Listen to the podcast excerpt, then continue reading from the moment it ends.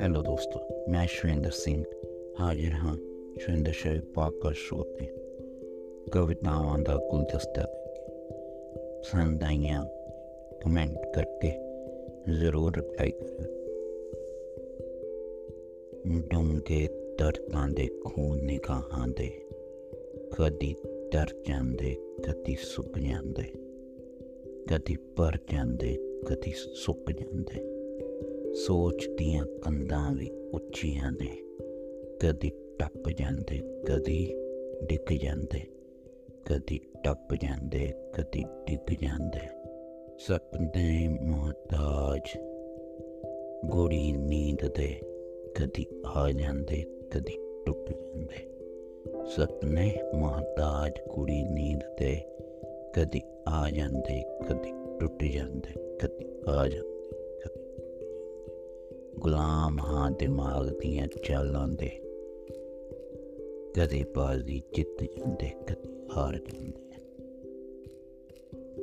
ਸਾਂ ਜਦੋਂ ਦੇ ਸੀਨੇ ਵਿੱਚ ਚੱਲਦੇ ਨੇ, ਕਦਮ ਤੇਰੇ ਵੱਲ ਕਦੀ ਤੁਰ ਜਾਂਦੇ, ਕਦ ਰੁਕ ਜਾਂਦੇ।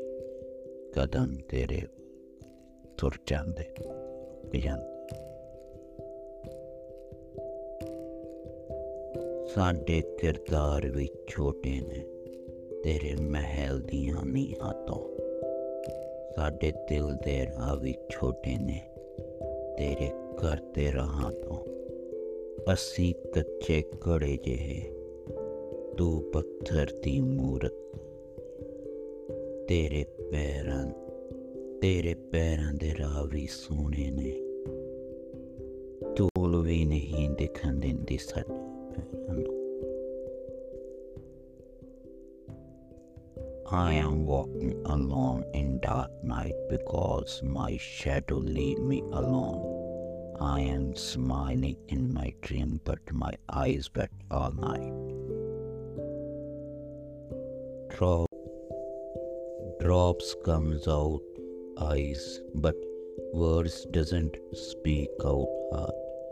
Footsteps need to complete target, but mind doesn't get positive response by heart.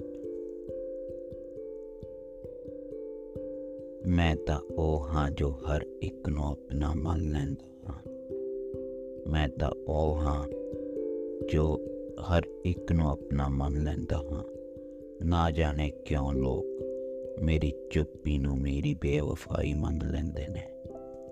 Life is not playing equal game game has been played with the different rules in everyone's life.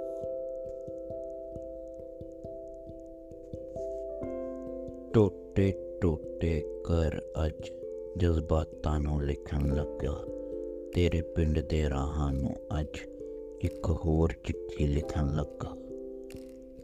ਬਸ ਪੁੱਛਣਾ ਚਾਹੁੰਦਾ ਸੀ, ਇਹ ਸਵਾਲ ਮੇਰਾ ਦੁੱਖ ਵੰਡਾਉਣ ਵਾਲਾ ਹੁਣ ਕਿਹੜੇ ਨਵੇਂ ਰਾਹਾਂ ਤੇ ਵਸਣ ਲੱਗਾ? ਮੇਰਾ ਦੁੱਖ ਵੰਡਾਉਣ ਵਾਲਾ ਹੁਣ ਕਿਹੜੇ ਨਵੇਂ ਰਾਹਾਂ ਤੇ ਵਸਣ ਲੱਗਾ?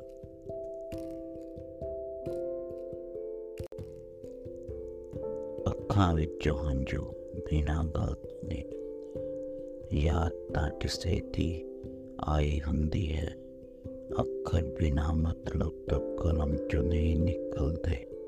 ਬਾਤ ਕੋਈ ਪਿਆਰ ਵਾਲੀ ਦਿਮਾਗ ਨੇ ਪਾਈ ਹੁੰਦੀ ਪਾਈ ਹੁੰਦੀ ਹੈ।